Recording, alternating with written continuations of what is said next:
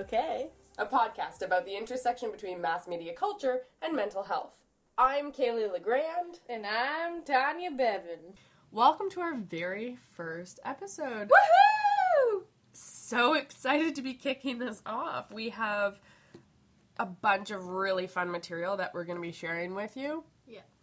We thought we would take this first episode to share our reasons why we're doing this with you, give you a little bit of an introduction to ourselves, And we get to introduce to you our resident psychotherapist, Rosanna Zamet. We are so fortunate to have her as a regular guest speaker and somebody who will be speaking to all of the topics that we cover in depth.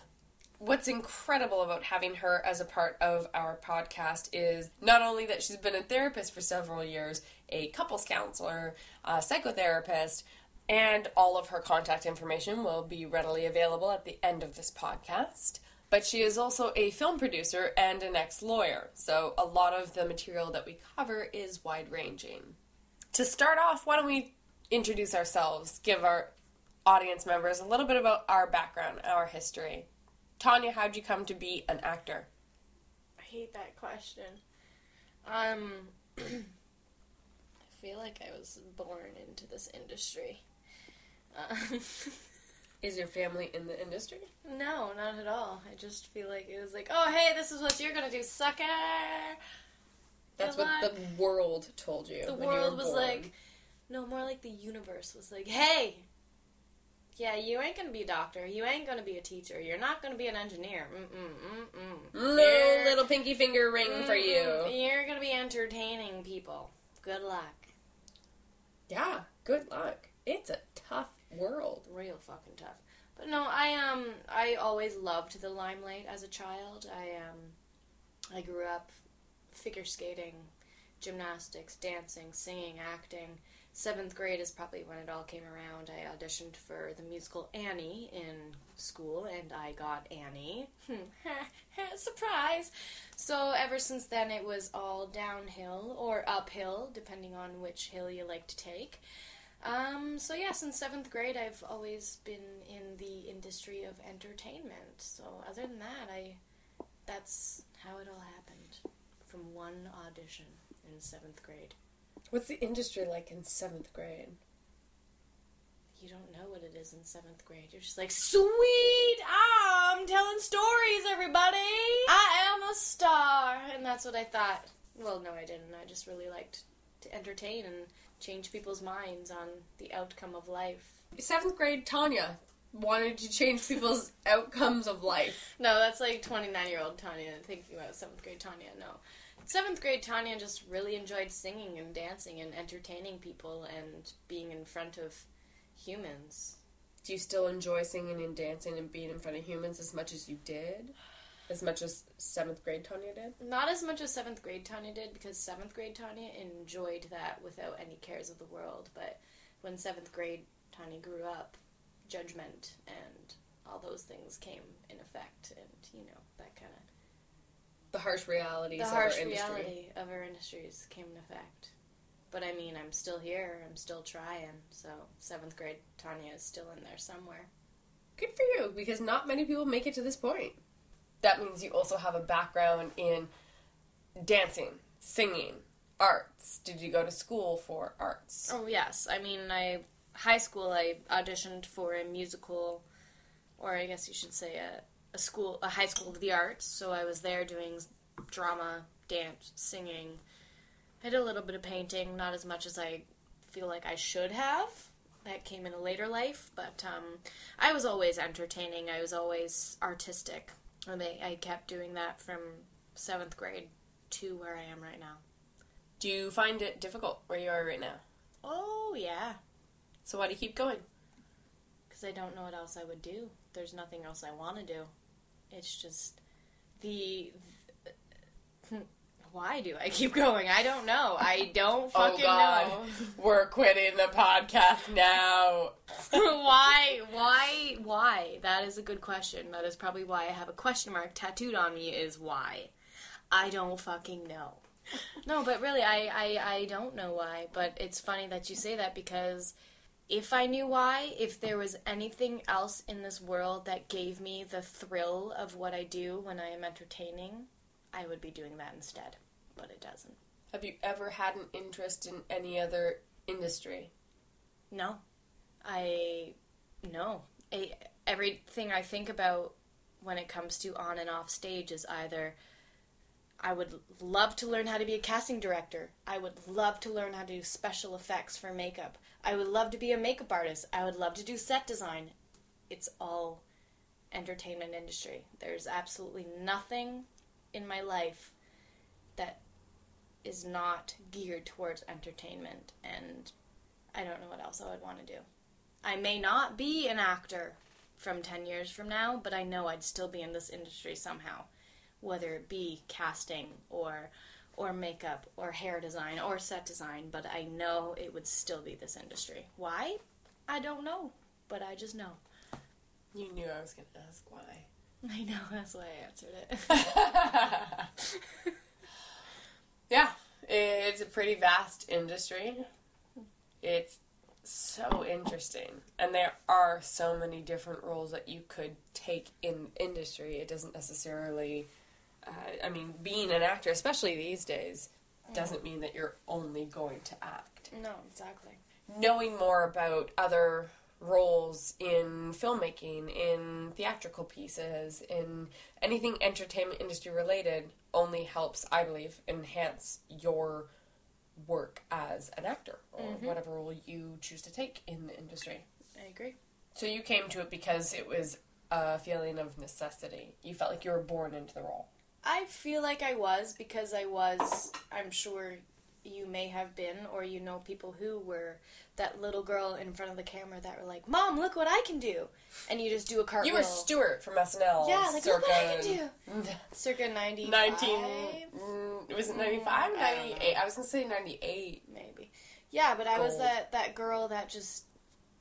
I mean, as introverted as I was, I loved to get excitement from someone being like, oh, wow, that was cool.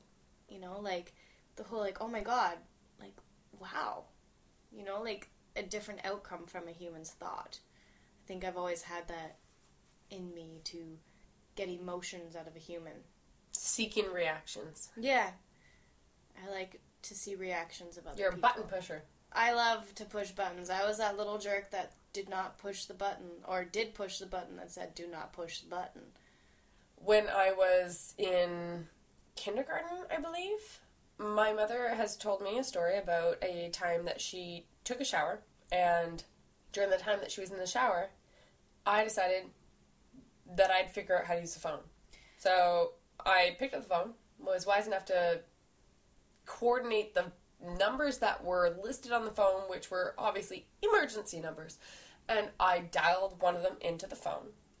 The fire department picked up, uh, questioned whether or not I had an emergency, and made me stay on the phone until my mother came out of the shower because I was readily available to share everything about my life. Nah, cool, I'm all great. It's my mom's just taking a shower and I'm super bored. This is what like four year old me.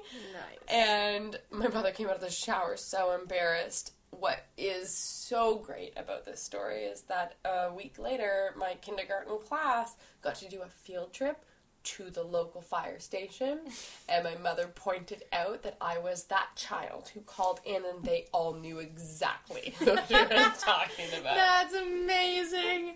No. So, being a button pusher, I understand. you're a button pusher too. Legit. Legit, the most literal point. You hashtagged 911 back in the day. That's really funny though. I'm so excited that for this episode we get to talk to Rose Zamet. Rosanna Zamet. That's a name. Rosanna Zamet. Rosanna Zana. Rosanna Zana. We sing your name. Um, in the psychotherapy world, she is known as her full name, Rosanna, but she, uh, being a good friend of mine, is known as Rose to so many of her close friends. Here's a good question for you. The way that mental health is depicted in mass media culture these days. I think it's changed. Oh, I didn't finish my question. I just said Oh. some words. Sorry, you just wanted to finish your cheese chunk. I realized I shoved food into my mouth halfway between my sentence was finished. So I'm just gonna let you talk. what was I saying though? I don't remember. Mental health, the way that it's depicted today, these days, in film, television, the news. I think it's changing. Um, the other day I saw a video on a athletic, what do you call it, muscle. What do you? What are those shows where like you're showing your muscles? Those muscle shows. Jersey Shore? No, no, it's like those competitions. The situation? no situation. No. Anyway, so there's this gentleman with Tourette's, and he was like doing those muscle shows. Jersey Shore? The situation. We're keeping that. No, so going to like mental health awareness, it was. no, but back in the day, everyone had a negative outcome on mental health, and I think it's changed a lot throughout the years, where it's more of a positive thing now, and people are coming to terms that it's a real thing. When you say positive, you mean that people are more accepting More when, accepting. when it comes to talking about it. talking about it, seeing it in the public eye. I mean, and I just it's I feel like they're trying to bring it more to the surface as opposed to hiding it when back in the day would they would hide these mental health issues. Well, that's a bit of a relief, I guess. Yes. I suppose because if we are more open today to speaking about mental health issues, maybe that means that people who are dealing with mental health issues are more open to acknowledging them, which, as we all know, is the first step to dealing with them. So I feel like people are embarrassed about it. People are more attuned to it now. They there's more awareness of it so that people can understand. Not everyone is the same. that's a huge struggle, especially when it comes to the entertainment industry. The fact that not everybody is the same.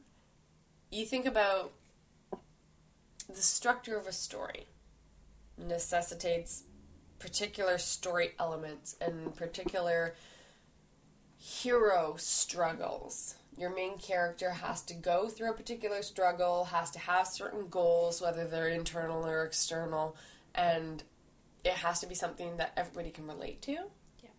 But at the same time, we are not a singular issue society. Even as an individual, I do not have one particular struggle and I do not have one particular goal. We are all very complex human beings. And as much as I love using a very structured format, aka the feature film mm-hmm. or a, a television episode, that is a very easy way of understanding and identifying with the protagonist of a story. I love it. I love, love, love being able to use entertainment to connect with audiences about a particular topic or to connect with them on a certain emotional level. Mm-hmm. But the problem with storytelling, I think, as a whole, even though I think that it's magic, is that you have to boil it down. You have to choose one thing. Yep. You have to be very decisive. You have to be specific about all of the details from beginning to end. And the unfortunate circumstance, it necessitates that you cut away so much of truth. So, you buy into this idea that having so many voices in your head, having so many struggles, having so much complexity to your life is almost a bad thing. It's not supposed to be the way that life is. That's because we're taught that. Absolutely.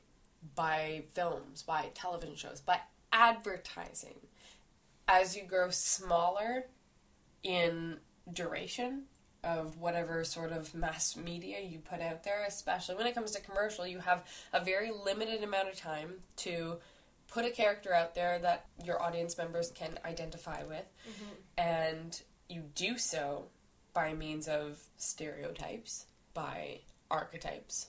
And then you need to get your message across to your audience members, which, when it comes to specifically advertisements, you have a very biased agenda. Your goal is to sell a product, so it's not even about the story. You're now leaning on a story or manipulating and using a story in order to sell a product. Yeah. So it can do a number on your audience members' psyches when you're not even looking to help ameliorate society's situation or mental health. You're trying to use it, in a sense, Yeah. to sell and build your own business. Yeah. I don't know, it's totally off topic, but when you were thinking, when you were saying about the world is small, I was doing an audition reading, and one of the lines was, The thing is, it's a very small world, and as you get older, it gets smaller. So true. It's weird. You get older, you meet more people, but you also have a larger understanding, a wider understanding Yeah. of what we're doing here. What what human behavior is geared towards. Yeah. It Can be sad. Yeah, it's crazy. It's real cray. Cray cray. Cray cray. That shit cray, yeah. Love slash hate the word cray cray. Right? But speaking of cray cray, You know a little bit about us as individuals, where we come from, what we do, how we feel. We'll probably talk about how we feel all the time. we like feelings. We love feeling. Without feeling, you're just numb. Mm-hmm. Yeah, Yeah. That's not bad. Eh? I think that's pretty bang on. Pretty honest too. I mean, I've I've spent some decent time feeling numb and looking back on the moments where I have numbed myself. Mm-hmm. I for sure know the difference between feelings and not feelings. Yeah. Pretty much a robot. Mhm. But like a human robot because I know when I'm being a robot and when I'm not being a robot. Do you like being a robot? No. Because I'm I'm gonna admit sometimes, and I No, think this is I do. I I think that this is something that we've come to covet in today's day and age, today's society, especially for women. Mm-hmm. I think the idea of being robotic is a super romantic notion for me. I'm speaking personally, but the idea of not having feelings, not not especially in the corporate world, you I know as women, I have, as multiple women, I have experienced this. I think the notion of being robotic, pushing emotions aside, getting the job done, is coveted in today's world, especially in the corporate world. Mm-hmm. And because there is a rap that we deal with as women, that stereotype that women are more emotional than men, I think that women experience still experience today a pressure to keep their emotions in check in order to be able to go head to head business wise with men. So wanting to be successful as a woman, for me, sometimes it equivocates to being able to subdue your emotions and yeah, be a little bit more robotic. No, I agree. Um, yeah, I agree. Yep. Arm pump. Um, well, I, I, I, I'm, I'm, I'm pretty grateful for the fact that I'm not really in a workforce where I need to subdue my emotions. I mean, I, I'm, I'm not. I mean, I am business oriented, but in a completely different sense of my own business, and I can be as damn emotional as I want because I'm not in front of other humans. So What do you mean by that? I mean, I. We work for ourselves. We're doing our own work. We're doing our own business. But I mean, if I were to be working for As an actor, you mean? As an actor, yeah, and we're allowed to use emotion as an actor, so I don't think I've ever caged my emotions in a sense of, eh, that's a lie. Do you not feel an extra layer of pressure when it comes to being to having to control your emotions Yes, um, as an actor? as an actor, I guess I don't know business and emotions. I don't do business. You don't do business. Yes, you do. You you have to run your own business. You're an actor. I know, but I don't. In the service, in, you're as an actor, you're part of the service industry. You provide a service. You provide acting. Exactly, but I'm allowed to provide emotion in that service. But every script that you tie yourself into dictates your emotion for that scene. Do you not find? Don't in you find that you have? underlining sense, yes, because I mean, each person doing the same script can have a completely different emotion.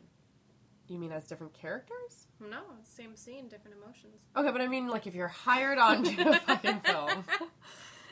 Okay, Okay, yes. like we're not talking the interview process, the audition process. We're talking you get the job and you're on the job. yes, in that scene, typically the writer has already chosen an emotion for you. You have an arc, the writer has written it, and you have to follow it. Do you not find that that's different from when you walk onto set? If you're having a bad day and you walk onto set and you go into the makeup room, you can't act like a diva and throw your latte against the wall. you'd be losing your job in an instant, and you wouldn't be working at all. Exactly, but I think that that's the hyperbole that a lot of Okay. that society sometimes uses as that exaggerated analogy of how a woman's emotions can be out of control in a business sense. And that's what I find oppressive in the sense that when we step onto set where yes, there are quote unquote divas. I'm not trying to Men can be divas too. I'm exactly. I'm not trying to segregate genders with that mm, mm, term, mm, but from the moment that you step onto set, from the moment you start corresponding with producers, um, with your agent, even your relationship with your agent, it should be done in a professional manner, and it's Completely. business. And if you bring emotions into those steps of the process, then it can take away from your credibility as a business person. Your emotions in a character are a completely different story. as a business person, as an actor, I think you need to be more gentle with your emotions because if you're lucky enough to be like an A-lister actor, people are watching you 24/7. They're waiting for you to fuck up. They're waiting to see you throw a fit because you didn't get the pink crayon when you wanted the pink crayon. They're You get crayons on set? sometimes if you're doing a child show. Does your producer take you to Jackass? Well, sorry, no. I mean, you you wanted just green M and M's, and you got all of them. You know, like so You have to pick through your own M and M's to get like, to the green ones. I just wanted the green M and M's. Like, how hard is that for someone to understand? It's not really hard. But It's not, to be honest. it's a diva emotion. it's totally It's a backfired request. and everything that I was trying to say. No, but I think I think I think um, being an actor, you do have to suppress your emotions on the business side, not the work side. Is that what you mean? Well, I think that that kind of crosses our entertainment industry boundaries and bleeds into any other job, any other industry. You need to be able to control your emotions in Every- Sorry, I don't want to say control your emotions. I think that's the wrong way of putting it. I think that your emotions are absolutely valid, and that's a great thing to to acknowledge within yourself. The way you mm-hmm. act upon them, your actions, which are separate from your emotions, that's what you need to keep in check. Oh, completely. That's what builds your reputation. I think that there is too much of a convergence between understanding what your emotions and your actions are and how they are absolutely linked but very separate from one another. As an actor, we need to be able to explore those emotions and portray them through our actions because mm-hmm. that's what we're showing on screen.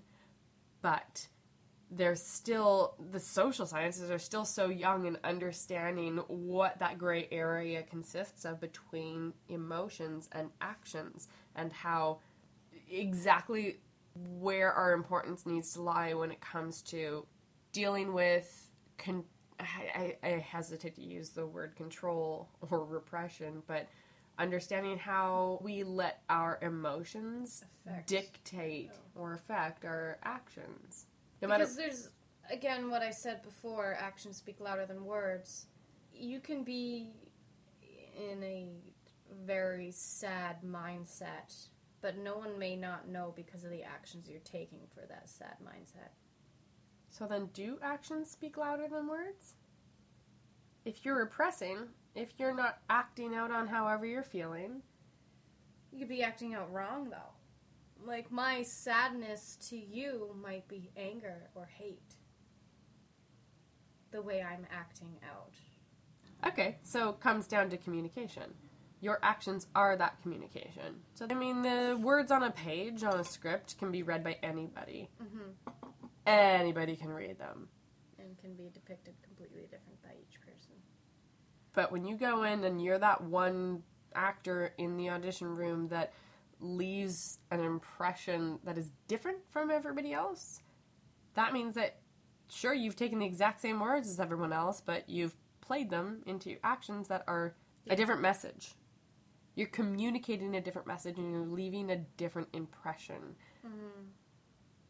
That's what's really interesting about your actions. I mean, no one will ever know exactly how you're feeling. Nobody will will be able to delve into your soul, but the way that you express those emotions, those words off the page as an actor, mm-hmm, mm-hmm, mm-hmm. that's what dictates the impression you leave on your audience members or even just in a conversation with the other person.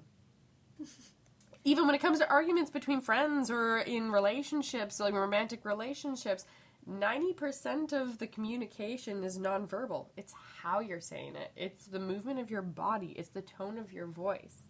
Yeah, But when did it come to that? Oh, God, caveman days. I think so. Yeah, because they didn't have words, so it was all nonverbal communication. It's true. It was grunting and thrusting. Grunting and thrusting. I my still- two favorite things. I don't think that those are the best forms of communication. They're the most honest. They are the Words most honest. complicate things. Words do complicate things. Sometimes you can't find the right word. So you just grunt and thrust. Why am I doing this? Because people need to know it's okay to feel. Why did you choose getting into the arts? What does that give to the world? You know what's funny? I don't know. I don't know why I chose to be in the arts. I don't know if you saw that thing I posted. I think you commented on it. And the guy, that documentary that's coming out about that ballerina from Russia, um, he says, I didn't choose ballet. I am ballet. That's how I feel about my life in the arts because I tell everyone who asks me why I do this, I say, I don't know. But if I had another passion in life, I'd probably be doing it. Because you follow your passion. Huh. But why is it my passion? I have no idea. It's Why is- in my blood. Why is passion important to you? Why did you not get a job as a banker just to support yourself financially? Because it's boring. I like I like adventure. I like I like to learn new things. I like to explore and, and see what's out there and I like knowing what other people are going through. Like it's I don't like the same thing 9 to 5 every single day. I couldn't do that. The fact that I'm still living in the same city for 10 years is surprising to me.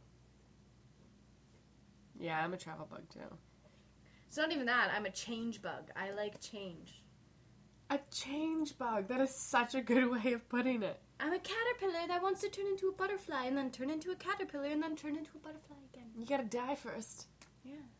I'm a reincarnation. I like reincarnation Within the same lifetime. within the same lifetime. So you believe in reincarnation, but within the same lifetime. It's funny. There once was a quote by would it be Drake? YOLO. I'm pretty sure you credit every quote to Drake. Yes, But go ahead, But what? is that Drake? YOLO is Drake? I don't know. Anyway, so I think it's This- drag along with every 12 year old girl. A, a lame. No offense to whomever decided YOLO was a cool thing. It's lame. YOLO, you only live once. No, you live every fucking day. You only die once. And do you actually really die if we're getting really metaph- metaphorical and philosophical? Whatever those big words are. I don't want to get philosophical. Anyway, that so- sounds petrifying. The whole YOLO thing, no, you live every single day and you wake up every single day. You can change how you are every single day. You don't have to be the same person you were yesterday. It's a choice. So, does that mean that you will always be in the arts, or might you follow a different path tomorrow if you care? I don't know. Who knows? I may bump my head and wake up and be like, I want to be a philanthropist. Whatever the f- that is. I don't even know what that is. Well, if you dinosaur bumped your head, I'm sure that that's how you'd be saying it anyway. You know, I, I, I, I don't know. That's, I, I don't know. I don't know what's going to happen tomorrow. So, why do you tell stories? What do you love about telling stories? it's an adventure. I it's a change from what I'm doing right now. Would you ever try to convince somebody to leave their like nine to five bank job and follow adventure? Or are they cool to do whatever they want? I don't convince people of anything. I don't like to convince people, but I will tell them stories of my life and it, if it makes them want to change, so be it. But I'm not going to tell them, "Oh my god, you need to quit your job and go traveling." You know, I like to I like to put a light in someone's head to change an idea of what they've been thinking of a idea for so long. But if you put that light in their head, if you turn that light on and that room's just empty for them, you're okay with walking away and letting them be like, cool, saw nothing here, and turn the light off and going back to their life? It's their choice. I don't know if that's the right answer, but There's no right answer. That's just a really cool. That's an interesting reason to produce art because I know a lot of filmmakers or Writers. who are f- looking to make change in a more forceful way. But I think you have a very honest and admirable approach to creating art because you cannot force anybody. You can put your story out there, absolutely. And that's a beautiful thing to share because I think it takes vulnerability to share any kind of story, any kind of truth. But I think that I also I also know many filmmakers who you know, if they don't have, if their story that they're putting out there does not affect change, that's going to be soul crushing for them. I don't. I don't. For me, I don't think it's change that I want to affect. I, I want to affect their emotions or the thought, to change the thought of something they were thinking. Not so much change the world or or something, but to open one's eyes. It may not open their eyes forever. It may just open their eyes for the hour and a half that they're watching that film. But to see a different perspective, a different way of something, not so much changing. Isn't that causality for change? Yes and no. Depends on how much you want to change within yourself. There's only so much one person can do to change something. You can't really change someone. Just like trying to date a guy who's a huge douchebag all his life, and you're like, I'm gonna change him. I'm gonna change him. But are you really? Are you really gonna change him? No, you're not. The plot, Unless they want to be changed. the plot of every rom com, Exactly. and yet we still act in every rom com. Life is a rom com, yo. oh, so true. I guess in a sense there is a little bit of I want to change, but A change in the I want to cause a a change, but I don't know if it takes more than one person to change the world. I just want people to open their eyes to other perspectives of ideas, not to be so close-minded. yeah. Is it not possible that change can start with one person? Yes. No, I agree 110%. So, if you were to start a ripple effect, start a bu- butterfly effect or a domino effect, what other analogy you want to use, if you wanted to create some sort of change, what is the change that you would want to see? We're using a new form of media. We're using a podcast, which is just beginning to come into light, just becoming uh, popular these days. And we're talking about things that we're passionate about. We're passionate about them because there's something in this world that we see as a discrepancy.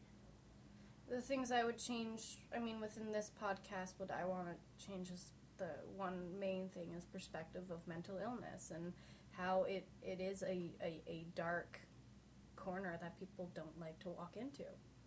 It's it's it's just that people are scared of it and it needs to be open-minded but if i were to change the world i would want equalness which again kind of goes along the lines of mental illness. Like everyone is equal.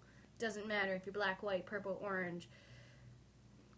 Have autism have have whatever it is it's an equalness in the world and understanding. I want if i were to bring change to the world i would want understanding of everything I like the analogy you bring up of um, the dark corner of mental illness. yeah. It's kind of an idea where we don't like to turn a light on in that corner to actually see what it looks like. Mhm.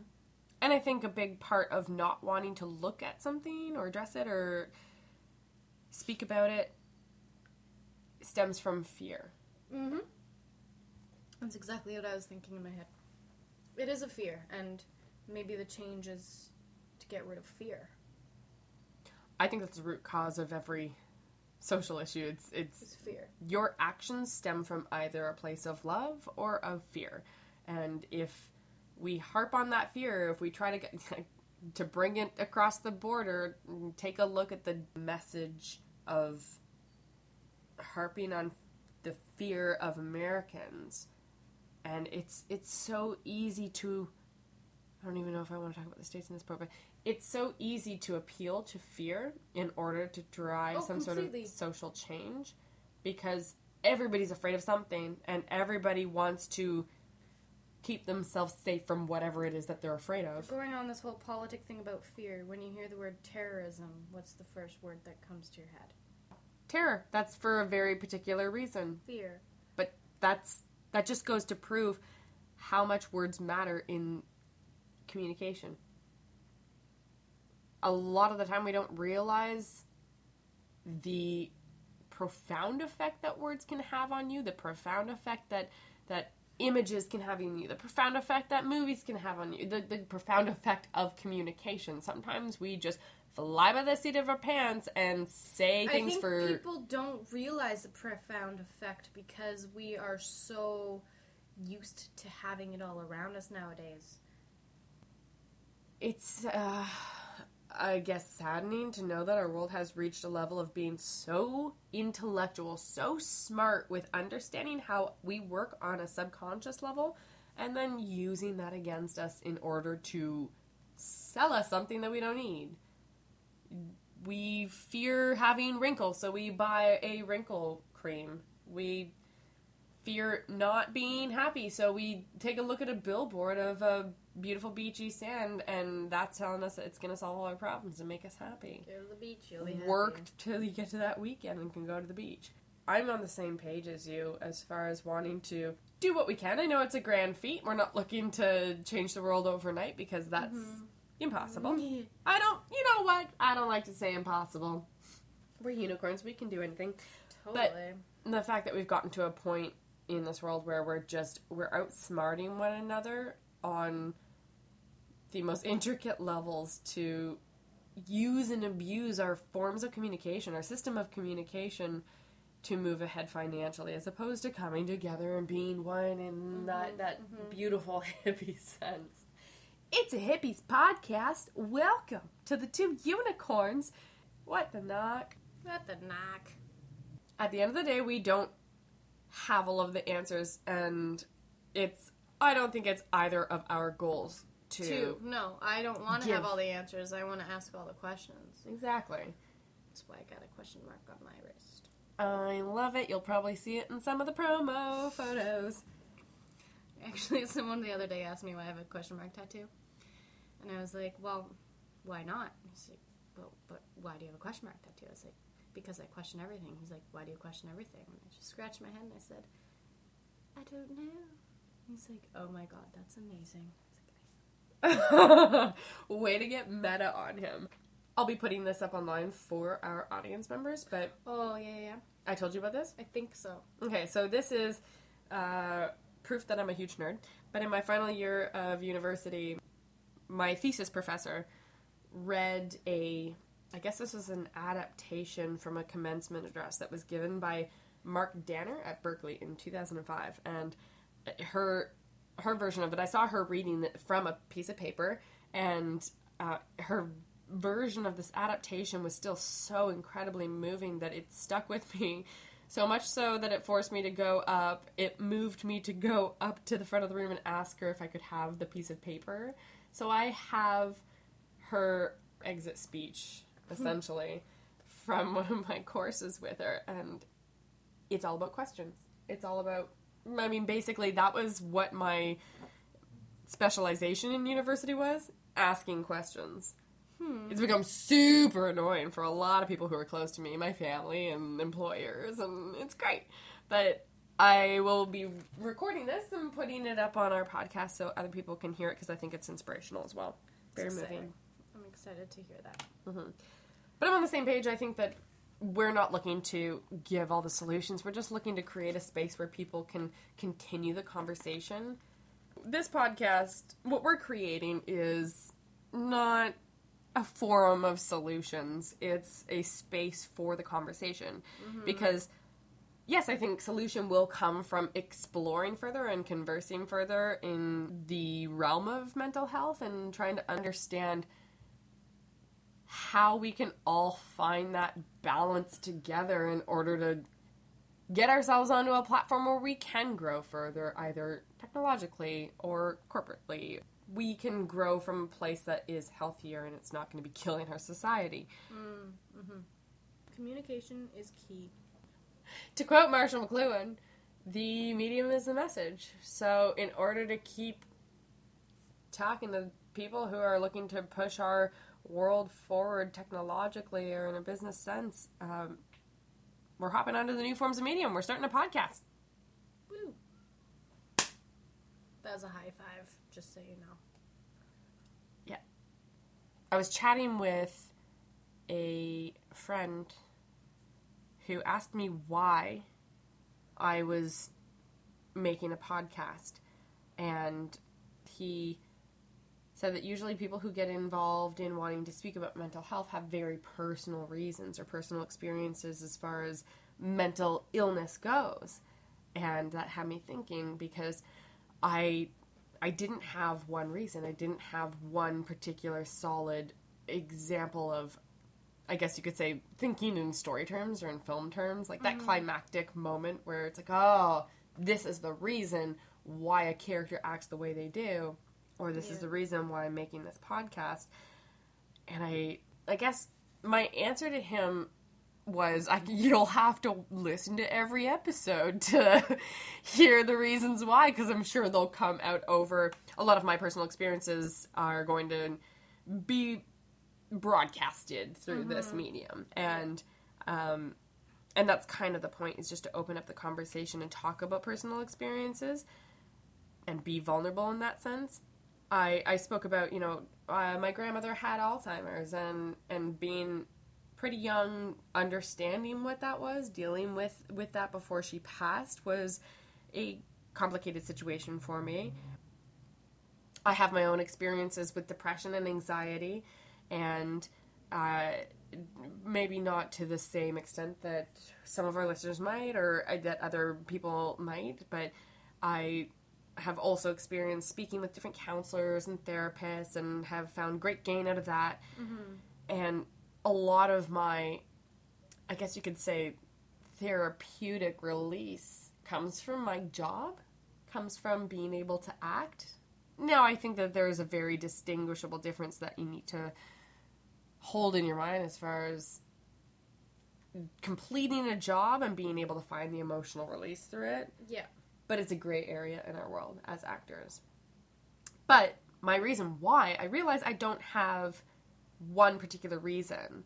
And the reasons why I am making this podcast are going to come out episode to episode as we start sharing bits about our worlds and our lives and being vulnerable with our audience members the same way that we're looking to find and turn from the rest of our audience or the rest of the world. Mm-hmm.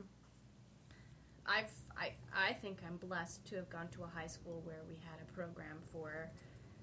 Um, I don't want to call them mentally ill because they're not.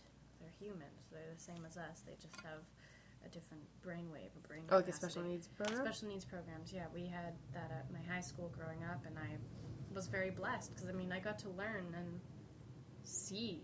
A lot of people don't get to experience having that in their life on a daily basis. Um, lots of cerebral palsy, um, autism.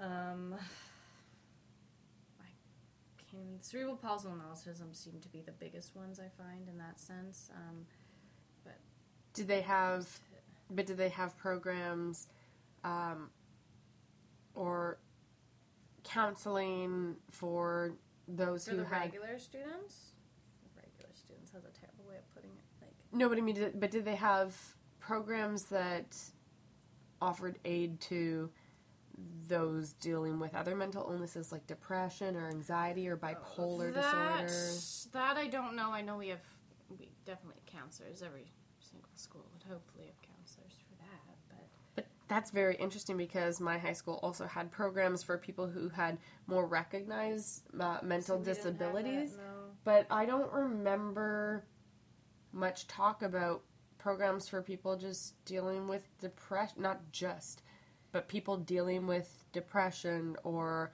anxiety or um, addictions. Like I don't remember. I don't remember that being a thing. Maybe it No. was, but it wasn't talked enough talked about enough for me to know about it. Yeah, I don't. I agree. I think it was probably a thing, and that's what I think counselors in the school industry were there for. But no one ever really knew. Like, as a as a high school student, I'm not going to go to my counselor and be like, "Hey, I am having feelings," Why not? because that's not cool. Feelings aren't cool when you're in high school.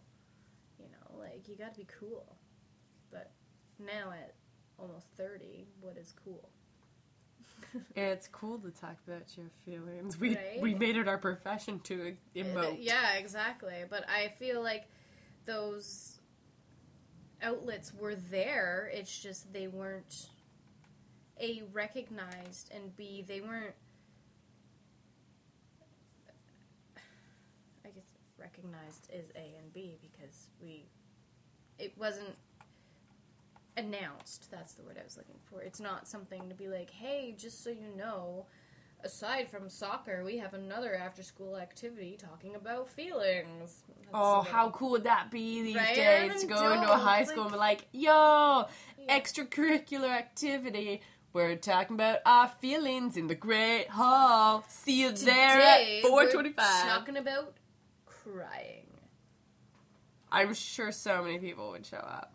You know, so I just I feel like it wasn't as apparent when we were younger, as in nowadays you see all these commercials about mental health. Back when we were younger, did, do you remember any commercials on mental health? No. I and if love I that. do, it was all those like medical commercials and like that's all you know about mental health is take drugs to numb your brain. That's my favorite part about those old school medication commercials. At the very end, where they place the hey, this is the part where we're going to talk about really important things, but you'll probably not even realize it because we don't have any shift in our tone of voice and everything's monotone. You're not going to be able to retain any of this information, but try our drug, here's a butterfly. Yeah. Yeah. And I mean, going back to the why, like you, it's I don't. I, I have so many reasons as to why that I don't know why. It's everything. It's. I think you and I both, as is a reason why we're doing this, is we're sick of it. We're sick of it being on the back burner. We want people to do something about it. We want people to be aware that it's it's human. It's life. That is life. As we find resources, we will continually keep them available for our audience members. Yes. what's cool is that a lot of the people contributing to our podcast and joining in on the conversation are incredible resources when it comes to therapy, psychotherapy, not not even just going to talk to somebody in a one-on-one setting, but Healthy Minds Canada that mm-hmm. is going to be sponsoring our lunch with a a yoga teacher. We'll have an entire day of yoga just to release our podcast initiative. As we collect resources and data, we're going to be sharing it with our audience members, with the public. So that that in mind, we're bringing you to our resident psychotherapist, Rosanna. Thank you so much for having me. I'm so happy to be a part of this uh, podcast. Um, as Kelly said, I am a registered psychotherapist in Ontario, um, but I've also have quite a lot of previous job history, shall we say. Uh, I was once a lawyer, um, and I practiced for a number of years. Um, and then I decided to go back to school and become a psychotherapist because I just I'm so passionate about mental health issues. And you just didn't achieve enough. You're very much so an underachiever. Well, you know, it's one of those things where it's like this is nice, but you know, I really am a therapist, so it was returned to that. Um, and then also on the side, and this is actually how I, I, I got to meet you, Kelly, is through uh, the film industry. Um, I'm also a producer uh, and uh, a bunch of other things, production manager, assistant director, all these things, a bit of a writer. Uh, and I also have a background in, in music as well. I've been a singer and, and so forth. So um, one of those jacks of many trades uh, for sure. Your plate's not full Um, enough. Well, you know, and the great thing though I love is that I kind of I like all these experiences. It's funny because a lot of people say to me like, "Well, you know, you left law, um, and you know, was that? Do you feel that was a waste?" And I find for a lot of times the experiences that I had, and I also continue to have in film and all those other things that I do, that they really feed into, really help me in my work as a therapist because. Um, I, I mean, every day I'm using a lot of skills that I learned as a lawyer. I'm pulling together people's stories, understanding people, and I think too it gives me a, really solid understanding of what a lot of people are going through as well. So which is very helpful for me. Yeah. Um, so I have my own practice now. It's called Kind Mind Counseling Wellness Services. Um, and yeah, basically I work with people. I also work with uh, film, you know, film projects, helping them understand uh, mental health issues and uh, even like therapy. Uh, and doing that kind of work as well, and I, I just love it. I absolutely do. It's, which allows you to speak so beautifully to the cross between the two the world of psychology and the entertainment industry because there are so many tight uh, connections between the two Very much, and I, I see too so many of the issues that are being faced by people in the film industry. I mean, it's it's really hard on one's mental health. This industry, I'll be honest, it really is. And oh it's a beautiful combination of having to be thick-skinned and thin-skinned at the same time yes, what a dichotomy it really is. And you know, you're dealing with creativity, and you're oh, and there's so many external influences as well. Like, I mean, if you hear one more time, you know, follow your dreams, you'll never work a day. Lovely sentiment, but let's face it, it's a little. am I right? Yeah, and excuse my French, a little bullshit. I mean, you know, I mean, there are days you can. I, I love what I do. There are days when I just want to stay in bed too. Um, Hundred percent. You know probably better than most people that I believe in magic. I love the idea of magic, but that it is not what gets you a job. Yes, exactly. And then throw in all those fun little issues like family and friends don't understand what you do, or they think that you should get a quote unquote a real job, and it's a lot of pressures uh, for people in the artistic community. Like I'm well beyond even the film community. I see also the music community too. Uh, that are kind of unique and that can be very tricky to navigate, especially if, uh, unfortunately, I'll say there's a lot of therapists sorry to say this, but a lot of therapists don't understand as well that those issues. And so I think it's hard even for them to get help for people in the industries, uh, unfortunately, because there is this misconceptions Mhm. about people going through and the realities of Yeah. it. So yeah, it's an incredibly difficult industry, and it's something. Um, it's a being an actor or being a producer, or anybody in the entertainment industry. I find, especially these days, you can't just wear one hat. You can't just be an actor and and sit on your butt and wait for your agent to call What? and think. I know. Oh, I'm so sorry that we're bursting so many people's dreams right now. That dream you're trying to follow, where you sit on your couch and wait for your agent to call, not a thing anymore. there should be a grant Right. that just says I can sit on my butt and do this and just Is yeah. that a job? Is that still a job somewhere? Where do I get that job? I wanted to pop champagne bottles. there we go. Uh, no, but it very true, and I am so fortunate that you and I are. I- I'm, I'm fortunate that I met you through the entertainment industry, and that you are so knowledgeable when it comes to the psychological world. Because even just sitting and speaking with you, it has shaped my understanding of my role in this industry, and I get to lean on you for so we have coffee dates, and you're like my own personal therapist. I love having you as such a close friend. Aw, well, thank you so much, and I love you as a close friend as well. You know, so yeah. So this is a singing bowl.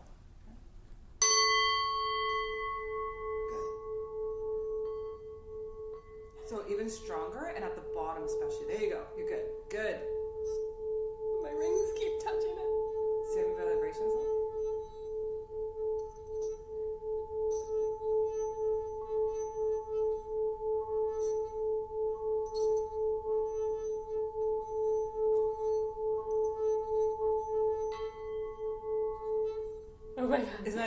that? That is so cool. It's Yeah. meditative in the sense that like you have a focus to try to keep it balanced, and I can feel it tingling in my hand. I know it's crazy. Then you can feel the tingling afterwards and during, right? And there's something very special about tickling. And everyone's a little different, right? Each one has a different tone, a different. This one's just particularly strong, and I'm not sure exactly why, but it just, uh, yeah, something with it. That is so cool. Yeah, and I say it's from Holy Isle, so it's from that island retreat retreat in Scotland, uh, which is yeah. So we got to go with some months and do, Do you that. just spend hours sitting in your office using that? I would. No, no. Unfortunately not. But it's always In between sessions I like between sessions after very stressful. It's like, okay, yes, the yeah, let's use the the bowl to calm the energy. Do you ever head. give your um, patients and your clients?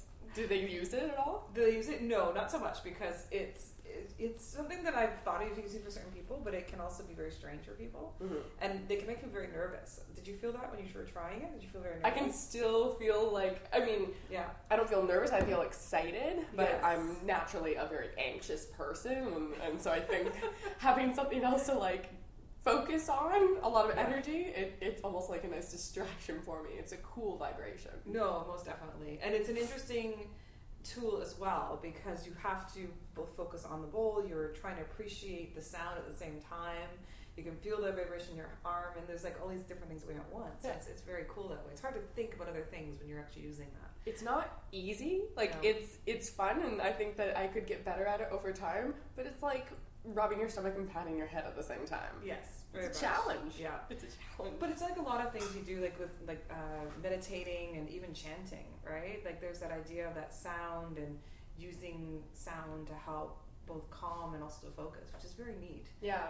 Because chanting is a huge part. uh, I mean, singing really in a lot of religions is chanting, right? Mhm. So it's it's interesting to see how we use these things for. I I started with um, I for the longest time couldn't told myself quote unquote couldn't meditate. Mm. So um, my way in was kind of uh, a Buddhist approach. I used to do chanting with a local Buddhist group, yeah. um, and it was it was light practice for me. It was like a once a week thing. But I thought, okay, like I have difficulty sitting still and being quiet in a room, so just I don't know, being loud, just just screaming things or like making a bunch of noise with a bunch of people. Sure, I can do that if that's meditation for me. And so uh, it actually became the whole Nam Myoho Renge Kyo uh, chant that they repeat Yeah. became a mantra for me. Even just walking on the sidewalk, if I started to feel any kind of like stress or anxiety, I would watch the cracks of the sidewalk go by and chant, and I still do every once in a Oh, while. Sometimes. I'll, I'll lean back on that and just Yeah. repeat it until it takes me away from whatever my mind is wrapping itself up on. That's so smart. And you know, it's interesting because with mindfulness, mindfulness is all the rage right now, right? And I use it quite a lot. But it's not for everyone, and it can be very hard as well to meditate. And I mean, I think a lot of people have this vision of you know sitting there and you have no thoughts and you're blissed out. And meditation is not that. I will say that. Well, actually, sorry. For some people, it is that. For Can a be. lot, it can be. Um, and that can be an effect as well. But for a lot of times, when you sit down and meditate, you're really facing your stuff. I mean, I remember my first all day retreat. I uh, we were in silence and I started meditating. I was all ready to go. I was all excited, and then I was like, every thought I have never wanted to have came crashing in. I literally fell over uh, Oh because you, you, what do you do with it? You're sitting on a cushion and you're not supposed to talk, and you have a full like eight hours ahead of you of this.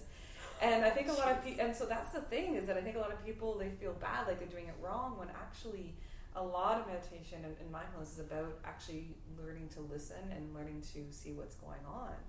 And it can be very scary when you start doing that because like sometimes you don't like the stuff you're seeing, right? And it's Mhm.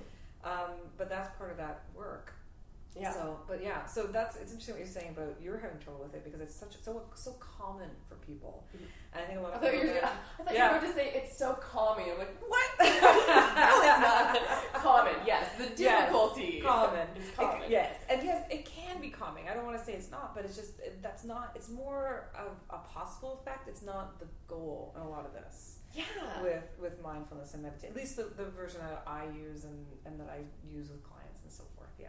Yeah. So it's good to know that. Yeah. I think prior to experiencing any kind of meditation, because I have started doing meditation over the past four or five months, I've been um, get, easing into it, I guess you could say. But I think I used to be part of that group that thought, no, I can't be quiet and still and, and invite my thoughts in and be calm when that was what I thought that it was supposed to look like. So at the end of any kind of yoga class, like the the classes that good life that end up in you have that ten minutes And corpse pose when you're yeah, like corpse pose where I, I would be that one girl rolling up my mat being like, excuse me, sorry, Yeah. part of me, and like climbing over people to get out of there. I'm like, this is just the part that I can't do. Like, I can do the Tae Bo, I can do all the Tai Chi, whatever you want me to do. I can do something that's physical and sweat, but like once it gets to the, oh, sit and take a look at what's going on inside your head, I'm like, hey, yeah, no, we don't do that here. Yeah. And so I leave. this is Western society. Go, go, go, go, go. Um, but, but my mother actually, who is a yogi, she's a yoga instructor. She she sends me articles all the time, and and uh, one that she recently sent to me talked about the fact that with meditation, uh, deceivingly, there is no goal. You think that you're trying to achieve this calmness, or that you're Yeah. trying to get to a certain place of zen.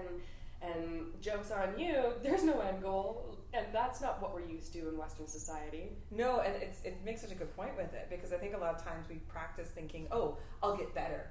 And yet, like, I practice on off for well over five years, and there's still times when I'm like, that was a pretty crappy. You judge Uh, yourself oh on my your gosh. meditation. And it's called a practice for a reason. Yeah. I mean, it's the idea that, you know, it's by doing it and by trying and by, you know, engaging in it. That's, you know, that really is the, the quote unquote goal. But you're right, like that idea of a goal focused society, it really it can really trip people up. Sometimes they try to do this work because they're like, oh, I should be doing much better. And one of the things I'm always telling people actually is that don't be surprised if you may be doing very well, you may be seeing improvement, and then you might suddenly your your mood might crash, you might have a few bad days. That's very normal in all this, right? Because we can't be super happy all the time. Sorry to tell you that, right? Like What? Get me out of here. what is this I interview? know. I'm sorry. I know I'm destroying so much. Podcast over. I know. I'm destroying the entire, you know, self-help guru fantasy world right now. Every section in the indigo just burned. All self-help books just set into flames. I know. I know because you. But this is the thing, though, right? Is you're going to have bad days, mm-hmm. and a lot of this work is about learning to, but not letting those bad days, you know, take over and let them become your entire life, right? And and Yeah. you know, and have it affected that that viewpoint, becoming Because they can feel like that. That's right, very much. And it's about learning much more to actually accept what we're feeling instead of pushing it away. I thought I think a lot of people come to meditation and therapy thinking, I want to learn better ways to push my emotions away and be more of a robot. Yes! Right? Oh, And if only I dream of being a robot. You know, I mean, we are friends and you know this about me. I know I joke about it, but there's a secret, truthful part in me that thinks, you know, the future will bring the possibility of me being bionic and not having to deal with emotions anymore. but okay, that sounds lovely on one level. But let me Not ask advocating this. Yes, I know. But here's the thing. When we think about that, we think about just losing the sad and the hard stuff, right? Not the good. That's right. And I, it, this is the thing that a lot of people realize is that if you don't have that sad, it's you can't really have the good either. Like it's that's the. So I'm doing this thing with my hands right now. You can't see it. Like basically, it's like you We'll know, draw charts on it's basically a chart where you see you know things going up and down, and you don't want huge like super high, super low, going up and down super fast. No, because then you're manic. That's right. But really, in, in the thing we're aiming for, well, if there is such a thing as aiming, but the, the best spot is if you're kind of going slightly up and a little bit down, a little bit up. You have a kind of good day or kind of bad day. And I mean, a lot of the things that people really get tripped up by are very normal events that really throw us. Like they're pretty. Sorry, I'm going to say this in a better way. It's like you're, like say you're you're experiencing a death right? Of course you're going to be sad. But for some reason in our society, we think we shouldn't be sad. We think we should be able to get over it really fast, Mhm. right? And move on and be happy, happy, happy all the time.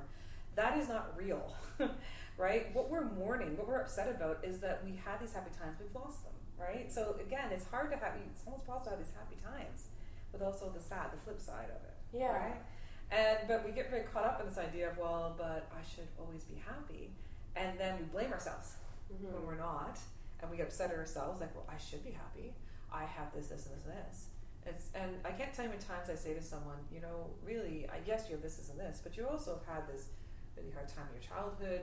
Maybe you've had, you know, a bit of an upset at work. Maybe, you know, you've just different things.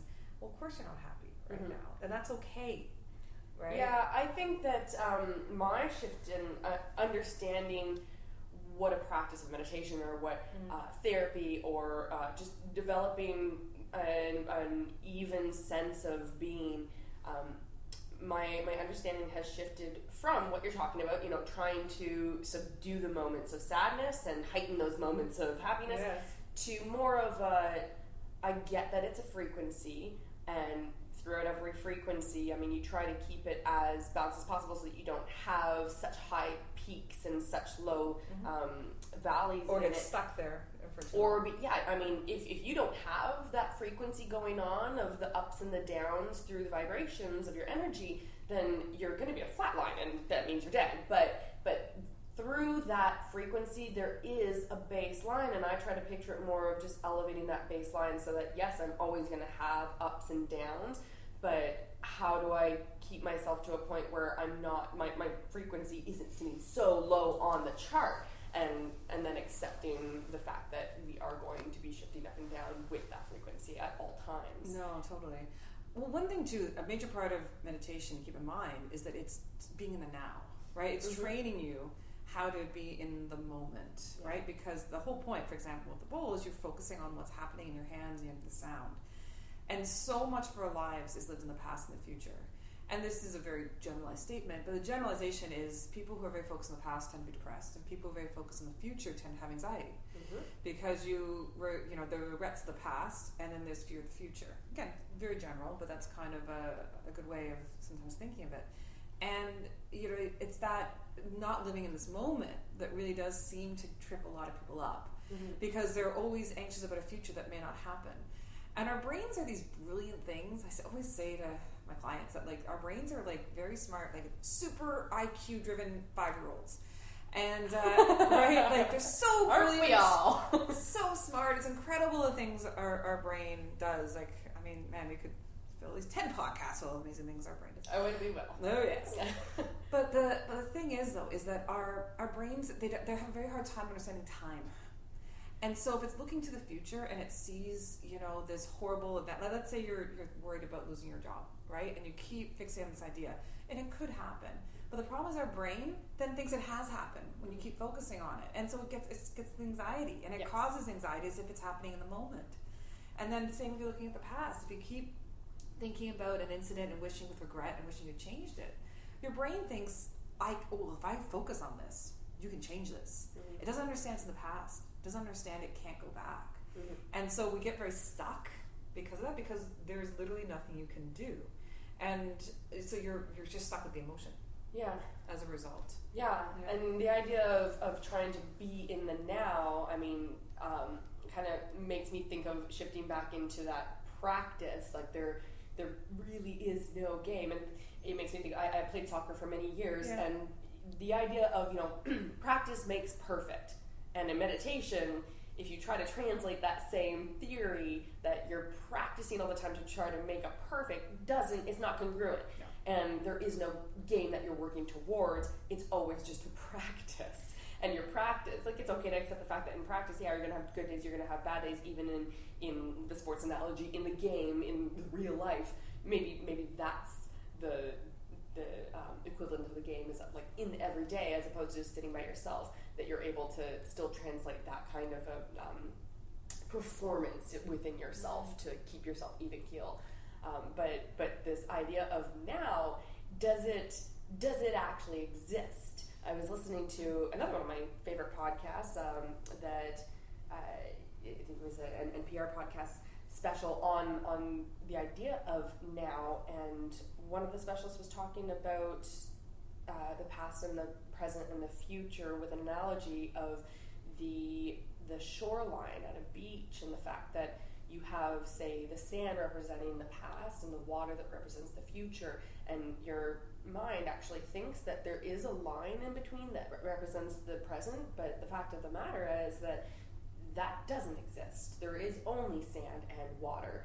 Um, and even with this idea of the now time moves in a forward motion for as, as much Yeah. as we know it travels like an arrow from the past to the future. And the now that we are constantly trying to live in doesn't actually exist because mm-hmm. even all of the your receptors taking in information the sound from your voice traveling into my ears even the sight my what's bouncing into my eyeballs what i see is actually in the past. In order for my brain to compute everything coming into my receptors mm-hmm. it takes even minimal fractions of seconds but it's still technically something that was in the past that you're now experiencing Interesting. so it's it's weird to try to think about living in the now when we don't have a solid understanding of what that is. It's it's kind of an illusion that we're trying to live in. See, I always think it's really interesting what you're saying because there's some truth, a lot of truth to that. Like we're just what we're seeing, experiencing is very nanosecond happened already in the past, right? Mhm. What I always think about for the now is more about living just a pure experience, Mhm. right? Because really, and this is where low anxiety and again depression and other issues come from, is that we are evaluating, that we're judging, that we're taking that pure experience and labeling it with something. And a lot of I think the now, and this is true for again for meditation, is just experiencing it, right? Like not giving that label. So, you know, for example, if I have a drink, just noticing what it tastes like, right? And not saying good, bad, which is what we always do. Yeah. Because it's the judgment, and that's where that it, we start getting more analytical and we start getting kind of stuck in it, right? Because, I mean, judgments are really, they're just fluff. Mm-hmm. that's just how we're feeling, right? Yeah, you don't really the, the Brussels sprouts, good, bad. No, just eat them, kid. Well, you know, Maybe not so simple, but yeah. yeah. Well, because we've all had experience, I'm sure, where we've had something happen, and the one time we're happy, and the next time we're not, right? And that's Yeah. just because our perception has changed, and we're again we're labeling it. But it's the labeling that gets us into trouble. And so when I'm thinking again of the now, I'm, I'm I guess the way that I do conceptualize is much more, okay, what just is the experience at this moment, Mhm. right? And you know, instead of losing myself in evaluating and thinking about it, that makes sense. Yeah. Yeah. Yeah, like that end game it, that that is an illusion, and we're all just trying to practice and experience, as opposed to finding that that goal or that illusionary now. Not focusing on trying to what make the judgment of what that's supposed to be, or overanalyze it, and drop the idea of what something solidified in the now, or that that that soccer game that you're working towards. It's not. It's not what you should be focusing on. It's almost going back to that idea of having goalless meditation. Well, you hit, you said the S word in there, the should. Oh, I, and I think strike one Uh, no, no, therapy no, session. there's, there's no, there's no, you know, no judgment on that one. But should is such a, it's such a loaded word, and it's something that I think gets so many of us in trouble, myself included, because we think how things should be. We think how life should be. I sh- and I should be feeling this way. I should be meditating and be able to sit on this pillow and basically lift. You know, my brain should be this beautiful cloudless sky. I don't know, but it's just you know, We should be able to lift off. Yeah. yes, basically, right? Um, Meditation is the key to flying. that's right. I should be able to fly. Yeah. Um, but this is also, I think, the biggest one of the big issues that we face, especially in Western culture, because you know we're faced with this idea that well, all things we should have in our life, and they should make us happy, and you know this is the life I should have. And it, but frankly, a lot of times we're spending so much time thinking what we should do. We don't really listen to what we do need, mm-hmm. and shoulds don't usually match us very well, right? Because every time you achieve a should, usually you're on to the next one. Yep. right? Yeah. And so that's it's it's kind of this end of this treadmill that you end up or, or a hamster wheel you end up on. And so it, this is where I see a lot of people getting very caught up, um, and a lot of anxiety, especially, can come from this depression because you're you're spending so much time thinking about where you are not, you don't realize where you are. Mhm. And when you're doing that, if you're always like, um, if you're always comparing yourself to and thinking I'm not where I should be, you're going to be unhappy because the this I think it may have been I can't remember to quote Tony Robbins on here, but I think I, yeah I think it's Tony Robbins, and he was talking, I know uh, he talks about this idea of a blueprint that we all have these blueprints of where we think we should be, and if there is a distance between your blueprint and where you are, that distance is will tell exactly how happy you are. And so for a lot of people, there's big distances, and yet they could be very happy, but they just are thinking this is not where I want to be or I should be. Is a better way of putting it. Yeah, not to say that. I mean, I I think having goals and hopes and Mhm. blueprints for the future is a big part of what helps us move forward in society. Totally. Obviously, uh, but but taking that time, like, how do you find that balance between uh, pushing forward and and setting goals for yourself so that you know how to Yeah. measurably achieve those and and then having the time where you're able to sit back down and have the blueprint lay on what actually is your foundation so that they are one and the same and you can sit in the happiness and in the now or in the appreciation or whatever it is that you're feeling just to just to experience what is actual uh, reality for you No, and you make you make a very good point because you do want to be able to still strive and, and try to reach goals. I think a lot of it comes down though too, really understanding where you're at, right? Because I think a lot of times we um, we end up thinking that oh, this is what I should have, when really it doesn't really fit us, or it's not very achievable in some ways, right? And yes, I'm not saying that we don't aim for those goals that maybe are way out there, Mhm. but it's also appreciating that the journey is just as important as the goal. Maybe that's a better way of putting it, right? Mm. And so Yeah. not not only living for that goal, not only saying, okay, I'll be happy when I have this, but understanding that this is that you need to also enjoy the journey itself. Uh, Because uh, if you don't enjoy the journey, you're very unlikely to actually enjoy the end goal because you'll be moving on to the next one. yeah Right? So that's that's maybe the better better way of looking at it slightly. Because Well, yeah.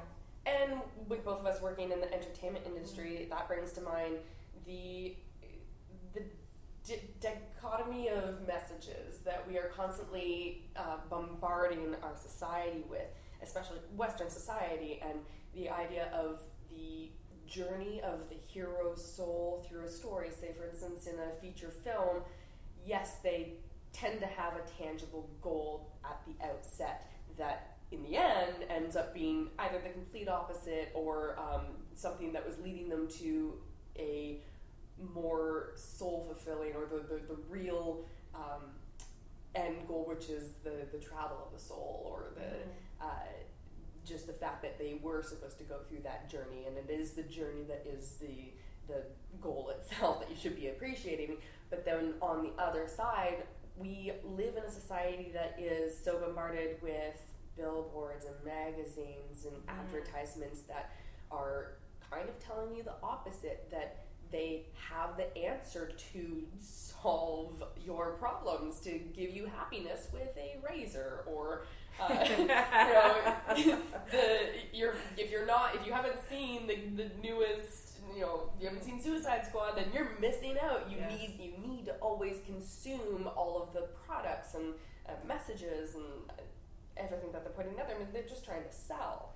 Yeah, and I'd say also social media is becoming a huge issue in that Hmm. because so often, and we all do it, we put the happy pictures up of us doing, you know, in Paris or, you know, we're, you know, with, or, you know, even having a baby or, or for, so forth, and we leave out the, you know, I got stuck, you know, 10 hours on the tarmac or, you know, the baby mm-hmm. threw up on me. We tend to leave out the negative side of these things, and so we Or when people actually post them, then they get a lot of backlash. Yes. Like, why are you complaining? This isn't a space for you to complain. We don't want to hear about that. Exactly. Like you have to be happy all the freaking time, and it's like, oh, jeez. So I mean, and this is, but it's creating a very mis like a misunderstanding about what life is involved with, right? And you're right as well that advertisers try to sell this idea of like, yes, you perfect life, and you know, if you just buy that razor, like you're saying, and again, it gets This very, in no way has anything to do with the razor commercial that I shot a little while ago. Okay, sorry. yes. Uh, we won't even talk about that. I'll cut that part out. That's right. Okay, good. Yes, Uh, we love razors. Uh, All razors are great. Not mentioning any brand names. But this is like Sponsored by. But the, and this is the really insidious part, though, right? Is because we we get this stuff, and then we're not happy, and then we blame ourselves. Right? Well, I, I can't tell. Why are we, we looking back up at that billboard being like, excuse me, you told me that I was going to be super smiley and probably have blonde hair like that girl. Nothing changed. But no one does it at the billboard. The billboard, they do it themselves. Mhm. I I have that nice big house. I have that perfect car. Why am I not happy? Well, because you know you're not really enjoying you know what you like. You're not really enjoying what you yourself be good for you, right? And you're kind of are buying into these you know preconceived set notions of what happiness is Mhm. right? And so it gets a little insidious because then people blame themselves and they get really angry at themselves. Um, and you know, that, like I was saying before, that it really can start to spiral a little bit Mhm. because they're they're not understanding why they're not happy and they blame themselves, and that kind of builds up even worse for Yeah. them. So that's one of the big issues that can be there. True. That Yeah. being said, I know that we both have such a passion for the entertainment industry Oh, yeah. and storytelling, and that it can have beneficial, uh, I guess, uh, effects. But you know, actually, you brought up something before, and it's uh, now you remind me of it. That you know, if we we all want that end goal. We want that billboard, and yet not a single movie just has a billboard. I mean, what we love in our stories and our storytelling is the journey of how they get there. And yet, for some reason in our lives, we keep thinking, "Well, but I should just automatically be at the billboard." Mm-hmm. And you know, but that is you know, it, it kind of I think even entertainment shows it. that it's the struggle, it's the overcoming, it's the working through all that stuff that you know that really seems to help or, or that we enjoy. And in the moment, though, It's the good films, the good stories. the good stories, yes, the good stories. the well crafted ones. Yeah, and the, the hard thing too is, I mean, hardship is hard. Like I don't want to, you know, but that that sounds like a really bad quote. Hardship is hard. It's- Hardship is hard. It's so hard. It's it's so profound that it sounds so simple. But you know, and this this thing we don't want suffering in our lives. We really don't. And yet, we in our stories there will be suffering, and it's about trying to get through that and and kind of moving on in our own stories and our own journeys. And you know, this is but this is kind of the economy of life. I mean, I think a lot of time we're kind of getting philosoph- philosophy right now. But this idea of you know of suffering and the fact we have to go through suffering, I think a lot of us don't ha- want to have to go through suffering. I know I don't, frankly. Yeah. but at the same time it happens and when we blame ourselves for having that suffering it makes it worse. Mm-hmm. And if we can learn and in our society we're told you shouldn't have suffering and in fact you should put a happy smile on suffering. Don't start telling people you're suffering because man that's just you should be happy Yeah. right Yeah. right and so Can't go out in public and throw a tantrum if you can't find the right pair of shoes while you're shopping. no And that's it might be a sincere, valid feeling inside of you, but and yeah, you know what I find so fascinating? Like we, you're right. Like we're not allowed to throw those tantrums. Which, um, hello, that's good. Well, well, no, okay, wait, hold on. Yes, from a society point, that's good. From mental health, not so good. But and yet, for some reason, it's okay for us to pick a fight with the salesperson and kind of take it out on them, which is what we do, right? Because emotions they have to get out somewhere, and so we end up usually taking it out on the car that doesn't move fast enough, or it's always about something else. There is always a subtext, and that's where comedy comes from. There you go. Very, very, very true. Um, but this is the you, know this these kinds of things we go through right are so normal. I can't tell how many times I'm telling a client saying that you're having a very normal response to a very messed up situation, and you know we but we seem to think again that I should be able to just get over this. I should be able to just move on. Um, and and that's where a lot of it kind of sticks around because then we never we are always pushing it, trying to be like I don't want this. I don't want to have to feel this way, which, hey, I get it.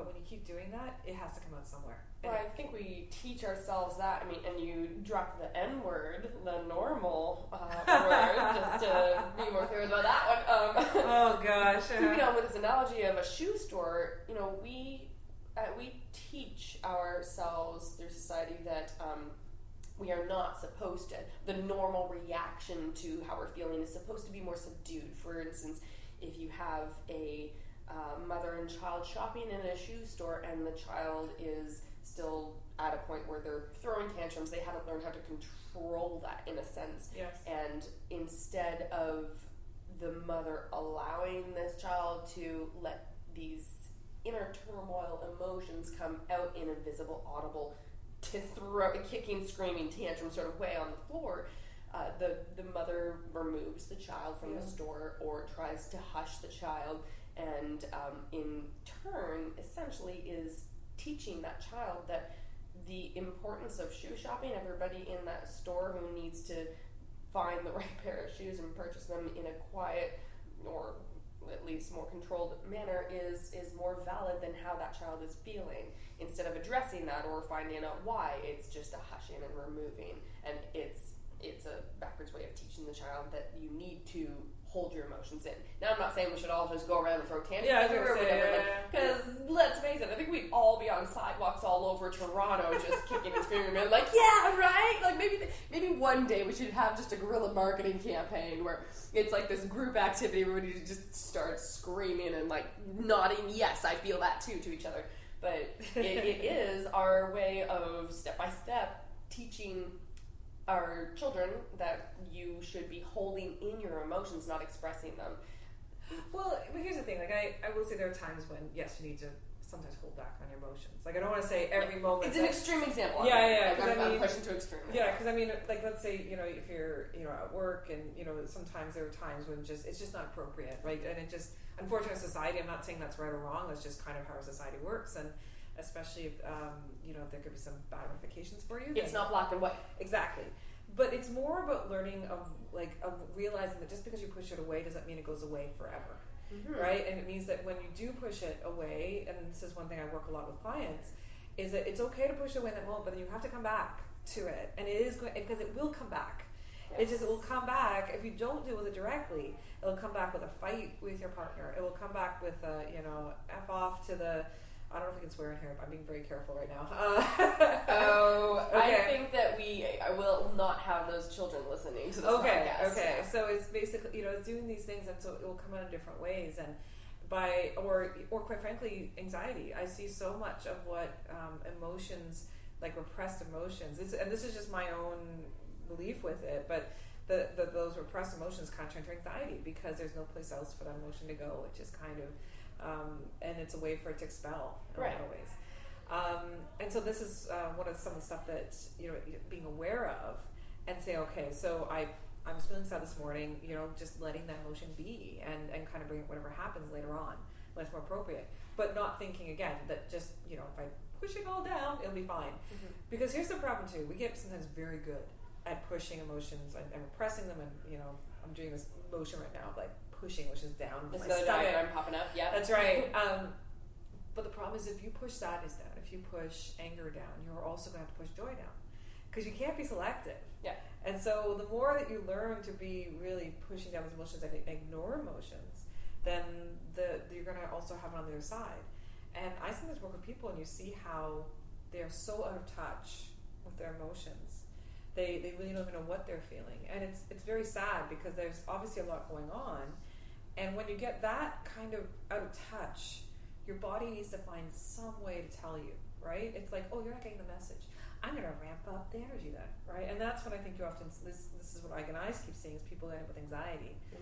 because it's the only way their body can basically communicate with them at this point Mhm. and be like, there's a problem here, right?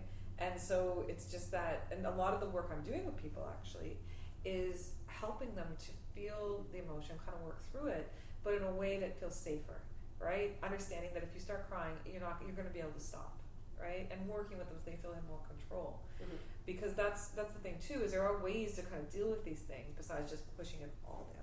Right. that makes sense. Yeah. Yeah. So yeah, it's great work. It's really yeah when you can really help someone. I mean, it's it's really sad to see how many people feel that they don't have a right to emotions, or they feel that somehow it's wrong that they cry, Mhm. or that something's upsetting them, or they think that you know there must be someone else who's much worse than them. So what right do they have to be upset? And it just it's rather yeah it's heartbreaking, right? Yeah. Because they're in pain, right? And, and the analogy I always give is like if someone if you have a broken leg, just because someone has two broken legs doesn't mean your leg hurts any less. Yeah. Right? And so that's one thing to keep in mind is you're in pain and that's all that really matters and dealing with that pain. Doesn't take away the validity of it. That's right. Because if you're too busy judging yourself for it and say, How dare I be upset? How dare I be sad? Then you're turning on yourself Mhm. and you're raising you're causing yourself more pain. And instead of saying, you know what, I'm sad. Grumpy. I love the word grumpy, right? I sometimes be like, I'm grumpy today. What does that mean? I just always think it's like being Oscar the Grouch. It's like I'm grouchy. I'm just feeling like very that's like a card to be able to to be rude to people. No, no, no. I'm not saying like rude. being grumpy. I'm not saying this is being rude, but I mean like okay, let's say you know you you have a partner, right, and you just can feel it that day, Mhm. right, and maybe saying like, and this is what I'll suggest to people sometimes, just tell your partner you're feeling grumpy. And it's amazing that if you admit to yourself, man, I'm the grumps. Mhm. How much that kind of alleviates it. Mhm. I don't know if you've ever been in this situation, but sometimes if I get really grumpy, I'll laugh at myself. I'll be like, man, you're just grumpy. You're just, you're just, man, you're, who wants to be around you today, right? And it's that in itself is a bit of a judgment, though. no, it's true. That is a judgment, but it's one of those things though. By kind of laughing at it and Mhm. being able to like, and actually calling it, it's being like, oh, I don't want to feel this way. Yeah. And then taking care of yourself. Mhm. If I'm feeling grumpy, maybe I need to rest a bit. Maybe I need to, you know, maybe I need to some time by myself away from people, right? And it's that's by accepting it and seeing for what it is. That can help. Sometimes. Yeah. I think, uh, like, I mean, the idea of judging how are you feeling, for instance, this grumpiness, um, and I can especially attune with that because I am so n- typically perceived as a, a bubbly, happy person all the time, and I, I love to be a social butterfly, and I, I do I do love to keep high spirits whenever I'm with friends. It, who doesn't? Who does not want to be that bubbly person? But I think it's it's um, I've had experiences where you know when when I turn into my introverted self, and I very much so do have an introverted side to me that I I just run away and take it for myself, and then you end up, I guess, in a sense, almost offending or hurting or making the people who are closest to you question what's going on because it's quote unquote not you. It's so not like you, and so it's harder to allow those feelings to come to surface and just to be able to, like you said, you know, who wants to be around me when I'm grumpy? Well, it's still a valid feeling. So what are you going to shut yourself in your room and not go out and experience your daily world? Yeah. Well, I think a lot of times people, uh, what that is discomfort because they feel that they need to bring you out of it. Mm. They feel responsible. Like it's almost like it's my fault she's grumpy. Well, it goes back to the idea Yeah. that society thinks like, oh, you're feeling sad. Okay, we need to change that. Exactly. That's Yeah. not okay. We don't want you to feel sad, and Yeah. people try to turn that around. It is. It's a natural human reaction because who wants to see each other suffer? Who wants to suffer? And and so it's not it's not necessarily a bad thing for somebody to want to make that change for you, but it's also it's illusionary. It's it's it's silly. It's not. You need to let that still have its space in Yeah. your world, and to let people. I mean, it it's it's kind of a we play the opposite on stage when it comes to um, improvisational comedy. That's one of the first things that you learn. It's like, Yes. okay, whatever your partner is feeling, like if they're if your partner on stage comes out with a, a sad character, naturally as a human, you want to say, oh, it's okay. No, we can. How do I make this better? Yeah. But in order to show the comedy, the flip side, and and I mean, really, all comedy just comes from truth. It's almost like allowing for more of that to come. So it's more of playing the agitator. Oh, you're feeling sad. Well, then I'm going to pile on different reasons why you Yeah. should feel sad. Yeah, it's it's interesting, isn't it? Because it's almost this idea. That's a very Western notion, I'll say too. Is that this idea that you know we need to bring people out of sadness or upsetness very quickly, right? They think of. I always love actually the the Jewish uh, idea of mourning, right? The, that there is a certain time, and it gives that time to the person to say it's okay to be very very sad, right? And now, mind you, everyone does it different times. Like having a set time can be a little little much with it, right? Because you know everyone ha- really grieves in their own way Yeah. and has their own methods of doing it and takes their own amount of time. But you know, imagine if you were able to say to someone, you know, what, I'm just feeling really grumpy today. And they're like, ah, that's too bad, and they just are with you. Yeah. Right. Like, um, I remember reading something about how. Well, actually, like, think of. I was just watching that documentary about Big Bird, right? And they were talking about uh, how the same character plays Big Bird plays Oscar the Grouch. I didn't. know Yeah, I know. I didn't know that either, which I think is really cool. And So that Yeah. that actor is for sure manic. well, actually, it's very calm. It was really, it's a neat documentary, actually. Um, but the thing I loved is that no one tries to like make Oscar change, right? He just he, that's who he is, and they, but they still hang out with him. They still kind of uh, you know spend around his company and all that. And I'm not saying you want to be grouchy all the time. I mean, no one would want that. Um, but it's this idea of understanding you don't have like imagine if you had that friend who just accepted you and said, yeah, oh, you're feeling grumpy? That's just too bad. Let's just hang out then, Mhm. right? Let's just watch a movie and didn't try to change you because the minute you're that feels then you feel an obligation to change, then you feel guilty that you're feeling down, and then that Mhm. makes it worse. Mhm. But oftentimes, at least in my experience, if I just say, "Yeah, I'm, I'm pretty grumpy today," and someone says, "Yeah, I feel that way too," I don't know why, but my mood starts to lift, right? And so there's something about that accepting of it Yeah. and saying there's room for that. It's okay to be grumpy. And again, you don't want it all the time. I'm trying to you know say that that should be, but um, But it's recognizing that your feeling is valid. yeah, exactly. And that, you know, and then, then you're able to kind of do the things you need to do to get out of it instead of just, you know, trying to ignore it. Yeah, it's so easy, especially when you're experiencing quote unquote negative emotions, or Yeah. if you're grumpy or if you're sad. It's so easy to close yourself off, disassociate, and think, you know, ah, I'm the only one who feels like this, and not to recognize it's human, it's valid, it's something that everybody experiences. So, yeah, having somebody say, th- share the same idea or share the same feeling, or just make that connection, it's like, I get it, Yeah. that's valid. Just having the acknowledgement Yeah. it does make you feel a little bit better. It does make you think, oh, this is quote unquote normal. Oh, this is just something that does happen and will pass. This too shall pass. Yeah.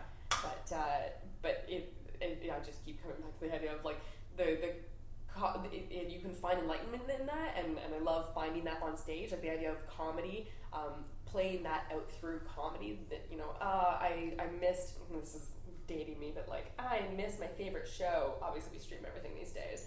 Um, or like haven't seen it. and Everybody's talking about it. can't, I can't PVR it or anything. yeah, find a more recent analogy. Taylor. 1982, we're talking about here now. But you come home to your roommate who's like, "Oh, you missed the, the Bachelorette, and you missed the best scene of Joey who gets kicked off." And ah, you're making it worse. And I'm like, "Oh, just you know, it's okay. I taped it. I, I, I have it on tape." And it's like, "Yeah, that's great." And you, I learned how to do the taping too. Again, why am I PVRing things? That's back in the day. Uh, I taped it over with a war movie though, so it's gone now.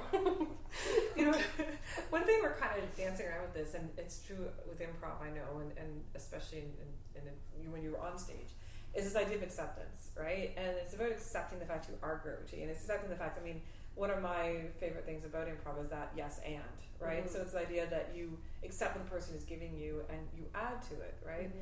Um, and I think acceptance gets a bit of a, a weird rap because I think the idea that people think is that by accepting it, for example, saying I'm grouchy, that that means that it's you know you should be staying grouchy, and that that just means that you don't do anything to get out of it or anything like that, right? And the analogy I like to give is that you know acceptance is not you know let's say there's a fire alarm that goes off. Acceptance does not mean that you ignore the fire alarm. The acceptance means that you listen to the fire alarm. You accept the fact that it's actually going off, and you go and leave the house so you avoid the fire Yeah. right? Like, and this is the thing is that, like, with the grouchiness, for example, accepting it is learning to listen to yourself, saying, "What do I need?" Instead of ignoring it, instead of saying, "I'm not grouchy, I'm happy, I'm fine," which is what most of us do. Yeah. It's saying, "Okay, I'm grouchy. Yes. So what can I do? Right? Do I need to sit with this? Is there a reason I'm grouchy? Do I need to make some changes in my life?" Like, it's about actually accepting it that that is what's happening Mhm. And this is what a lot of actually the meditation and mindfulness, getting back to that big overarching topic, is actually about. Um, because with meditation, what you're doing really is you're accepting whatever the heck your brain is giving you or your body's is happening in your body. Yeah. And learning to say, all right, this is happening. Can I just sit with this Mhm. instead of changing it? Um, you know, and, and that's the that's the interesting part to it is you're learning more more tolerance really for what is happening in the world while at the same time learning okay where can i what can i change what can i move or yeah I think I Which is a yeah. gray area. Again, coming back to the fact that it's it's still it's not black and white. This Mhm. ability to have control over your emotions, but also organically allowing them to exist within you. Mhm. Which, as an actor, I mean, it's sometimes you wonder, well, what is a great performance? Yeah. Are you?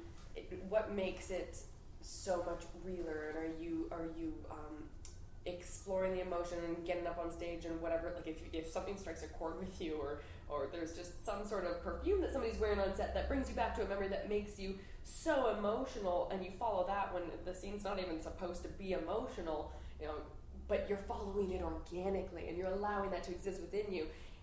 What is the the middle ground instead of finding that extreme? Like how deep are you supposed to go as an actor and then still have the I guess safe space to come back if you're playing a, for instance a very dark role you think about people who like like Heath Ledger for instance people who play the Joker who it's that those are psychologically challenging roles and sometimes dangerous roles to put yourself in when you don't have that balance, when you don't know where that line is and, and you still maintain control over your emotions. Mm. No, and really good point with it because emotions they, they can be very scary, right? And I mean that's frankly that's often why you need someone to help you with it, Mm-hmm. right? Because you get you can get very lost in it very easily, and it can be hard to.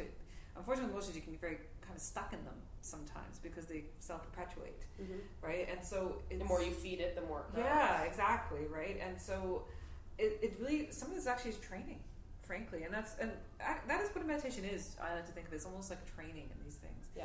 Um, That's why even with actors, everybody should be training, taking exactly. having coaching. It's not necessarily just you know because you you need training to be a better actor. In some people's cases, yeah, absolutely. I mean, training helps in that those regards, but it's also a, a way to maintain a safe practice. That's right. Well, and for example, with meditation, I would never, I shouldn't say never, but I would always strongly suggest that people practice with someone or have a teacher or, or something like that because this stuff can come up. Mm-hmm. And I think that sometimes people think, well, I'll just sit and meditate, but it, it can very tricky because you'll hit these. I did. I, I had to, I went through a program to help me learn uh, and to deal with some of the strong stuff that was coming up because it, w- it, it can, right? And so that's why it's often important to kind of hopefully work with someone and, like you're saying, do the training and all that. Because, and I'm not saying, you know, that it's, you know, you end up in an asylum or anything like that. I don't mean that. But it's just that it can, um, y- you know, you, you always want to learn these things if you can the best way possible. Yeah. And it's often great to have someone kind of guide you through it Yeah. um, who's and also someone who's been there. Like that's actually one of the biggest parts about um, the mindfulness movement is that for those of us who are very much uh, very interested and invested in it, is actually practicing ourselves. And so we have walked that path ourselves, and we're kind of helping people along the way. You've Okay. built your tool belt, and now you're you're teaching the different Yeah. tools that you have used and that work for you.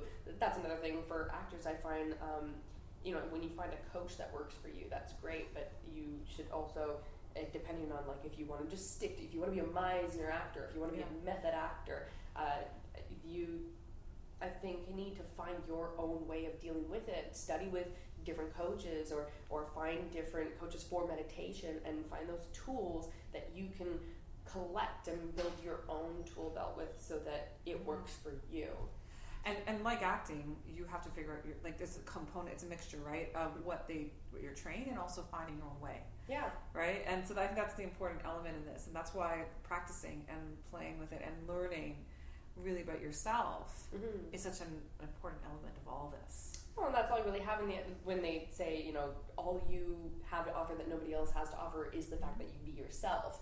And that's true in life just as much as it is true in becoming an actor or becoming successful. Because yeah, you can collect these tools and you can find different methods, and uh, but you you can't depend on them. You'll be robotic and raw.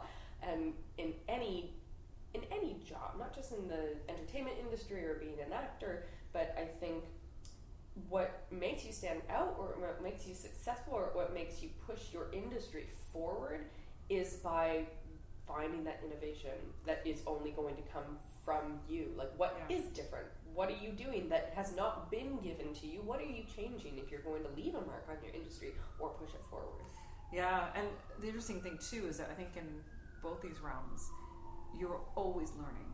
You're always growing. It's not mm-hmm. like there's this end. And then we're back to this idea of goals, right? We think that oh, this is we should have a goal. It's like really, right? Like there's it, there's no such thing really. I mean, Yeah. yes, there is external. Like yes, you can win an Oscar, or you can you know be able to do a one year meditation retreat, and you know these these things. But really, it comes down to is that you're always learning, Yeah. and you're always having to kind of re- and you're always rediscovering things about yourself you hadn't re- re- recognized or realized, and and so it's that's kind of the amazing thing, but it can also be the frustrating thing. I'll admit. Mhm. I mean, you know, it's. Um, I think a lot of my clients, you know, they, I, they come in wanting kind of that. I'll be perfect, and you know, I was just saying before that idea of you know being a robot, but it. it, it I brought my checklist in uh, where I I just Yes. need to know like what I need to be filling out. Like, is this good? And once I hit these marks, am I going to be perfect? Can I That's die right. after that? I like the analogy of like the Oscars. Like that's the end goal. Like, cool, got it. Um, I bye. I'm dead. I'm never. I don't need to do anything else. I have to act ever again Yeah. because I've achieved my goal, and that's Just never. now I will sit and stare at a wall until I die. That's right, and that's never in the history of the world happened, right? No. No, actors ever said, "I'm done, I'm out." No, with the Oscar. The- that's that tangible goal that the hero thinks is going to solve the situation for them, right. and and that's what obviously like guides you forward through the journey until you realize that the journey itself was your- completely. And much like acting, I mean, acting you always approaching new roles, Mhm. Right? And so that there's always new challenge in every new role. Life is like that. We are always changing. We're always seeing different things. We're experiencing different things. I mean, you know, at different stages of life and different experiences we go through. And so, in a lot of ways, we're having the same thing. We're having to learn Mhm. brand new tools and brand new things, and it never is quite the same. So we use what we in the past, and we kind of repackage it and try. But that's also why I mean we're always learning, or we have to because we're always having to adapt. I think that's why I love the artistic world so much, and well, my obsession with story with a capital S, the fact that every story is going to be different, you know, if it's not plagiarized. Uh, but every every story that you and you you can fall in love with a new story every day, and you get immersed in different stories when we're we're still essentially repeating the same thing.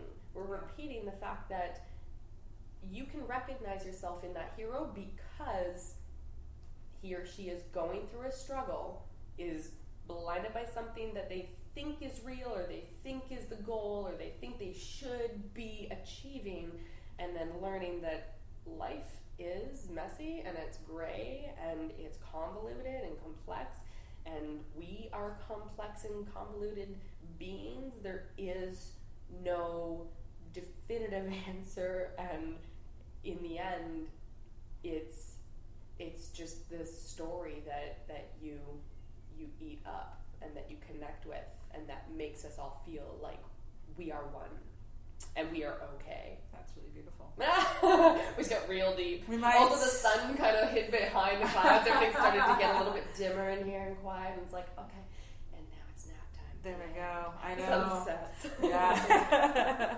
I don't know. Yeah, it's so true though with it, and to, I- think that's the thing too is re- recognizing that a lot is, is a lifelong journey. Mhm. And then if you kind of accept that, then the idea of those goals and all that kind of do start to fall away, and there's kind of a sense of adventure about it.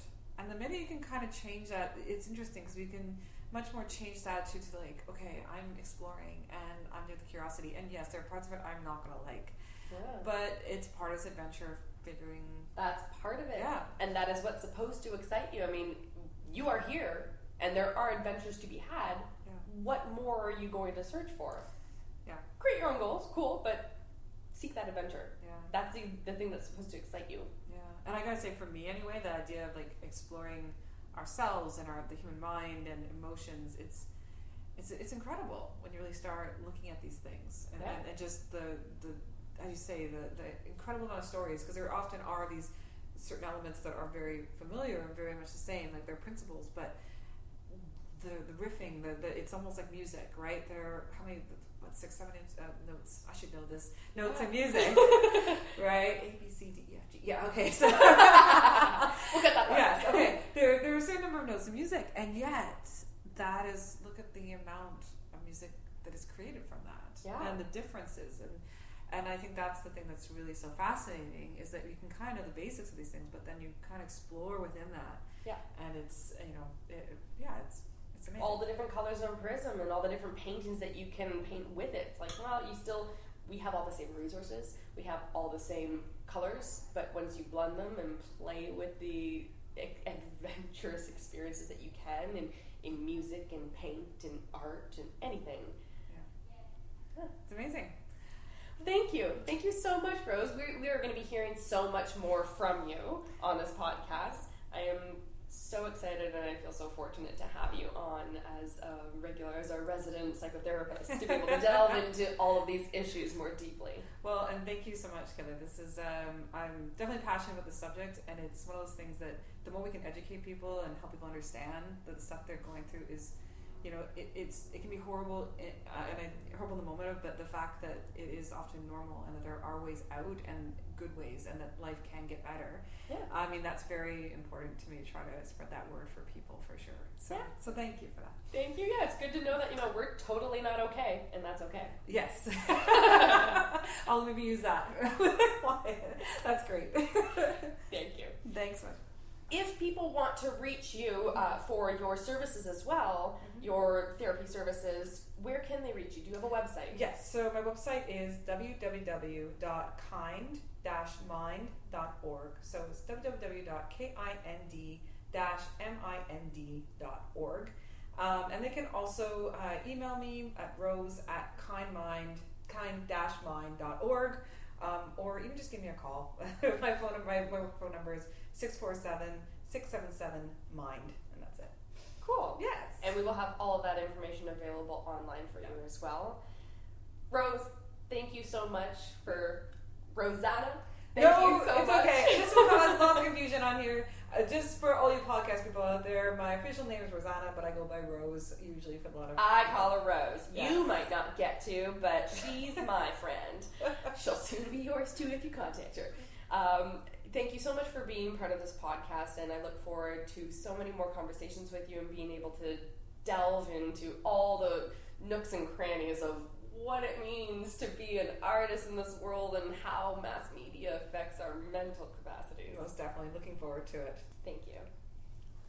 Thanks for listening to our very first episode of We're Totally Not Okay. But that's okay.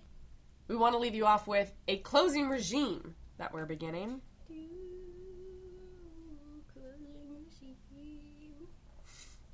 That faint singing you hear in the background uh, is the end of our podcast. Thanks. Bye. Anyways, okay. And we're sniping this from a couple other really cool podcasts. I listen to Script Notes with John August and Craig Mazin, and at the end of every episode, they leave off with one cool thing. My buddies Rob and Adam here in Toronto run another podcast called The Backline. It focuses on improv. They sniped the idea of one cool thing at the end of their episodes from Craig and John, and we're sniping the idea from them, but with a twist. It's twisting. Twisty!